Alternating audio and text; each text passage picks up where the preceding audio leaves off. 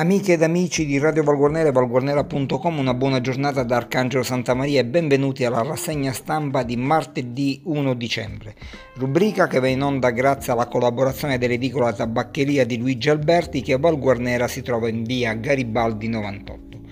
Vediamo che cosa dicono oggi i giornali per quello che riguarda la provincia di Enna. Iniziamo con il Giornale di Sicilia, che apre con un articolo riguardante l'ex miniera di Pasquasia.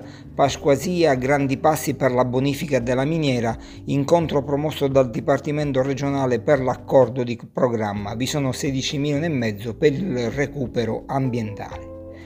E poi edilizia e il superbonus, lance chance per favorire il settore, dà atto dell'impegno dell'onorevole Andrea Giarrizzo per la proroga del superbonus sino al duemilaventitré, e la speranza dell'A N C E è quella che la proposta di Giarrizzo passi in Parlamento.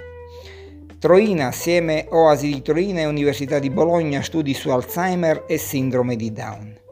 A Regalbuto invece giro di vite contro chi sporca, fototrappola mobile nella zona del vecchio quartiere Sant'Ignazio. Per quanto riguarda il covid diciannove, stabili ricoveri all'Umberto I di Enna, è stata sospesa per aver violato le norme anti-Covid l'attività di un ristorante di Piazza Armerina, che si è beccato anche una multa di ventiduemilaquattrocentocinquanta euro.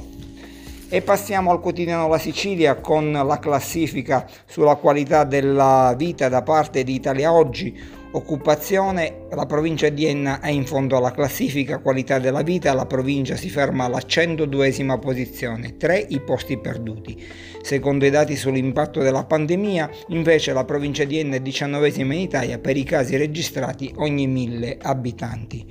Uno dei punti di forza della provincia di Enna resta sempre la sicurezza, e c'è un'intervista al questore Corrado Basile perché la sicurezza, dice, è al primo posto e questa classifica conferma che la provincia di Enna è la provincia più sicura in Sicilia. Covid, aumentano ancora i pazienti dimessi, sono sessantasei a novembre, invece due decessi nel weekend purtroppo. Adesso sono settantacinque ricoverati all'Umberto I, sessanta sono nell'area delle malattie infettive. Ad Enna invece nel vecchio ospedale nascerà un centro per donne vittime di violenza.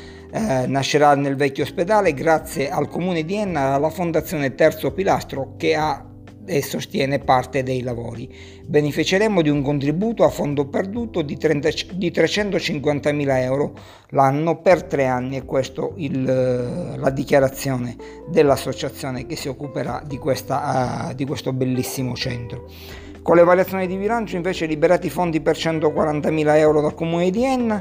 E poi altra notizia riguarda la Villa Romana del Casale, ma a Piazza Armerina ovviamente non, la villa sola non basta, e quindi c'è chi dice la villa rivive e la città muore. Valorizziamo quindi il eh, centro storico. A dirlo è Totò Trumino, presidente dell'Associazione di Promozione Turistica del Territorio Vispi Siciliani e coordinatore del Comitato Cittadino Spontaneo per l'Apertura del Museo a Palazzo Trigona.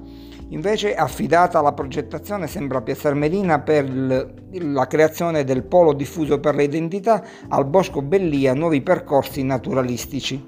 Carenze sanitarie a Piazza Armerina, lavoro nero e sospesa struttura di, rist- di ristorazione. Zona nord della provincia, laboratorio sociale per estrarre il miele a Nicosia, iniziativa della Federazione Nazionale che, considerata la presenza sul territorio di numerosi apicoltori, ha presentato al Comune la richiesta di concedere un fabbricato da destinare alle attività. Il contratto di comodato prevede il versamento di una somma annua a carico del F A I Sicilia. E poi si parla del Comune di Aidone, giovedì si discute il dissesto ma l'opposizione è pronta a chiedere il rinvio della seduta. Con questa notizia si chiude la rassegna stampa di martedì primo dicembre.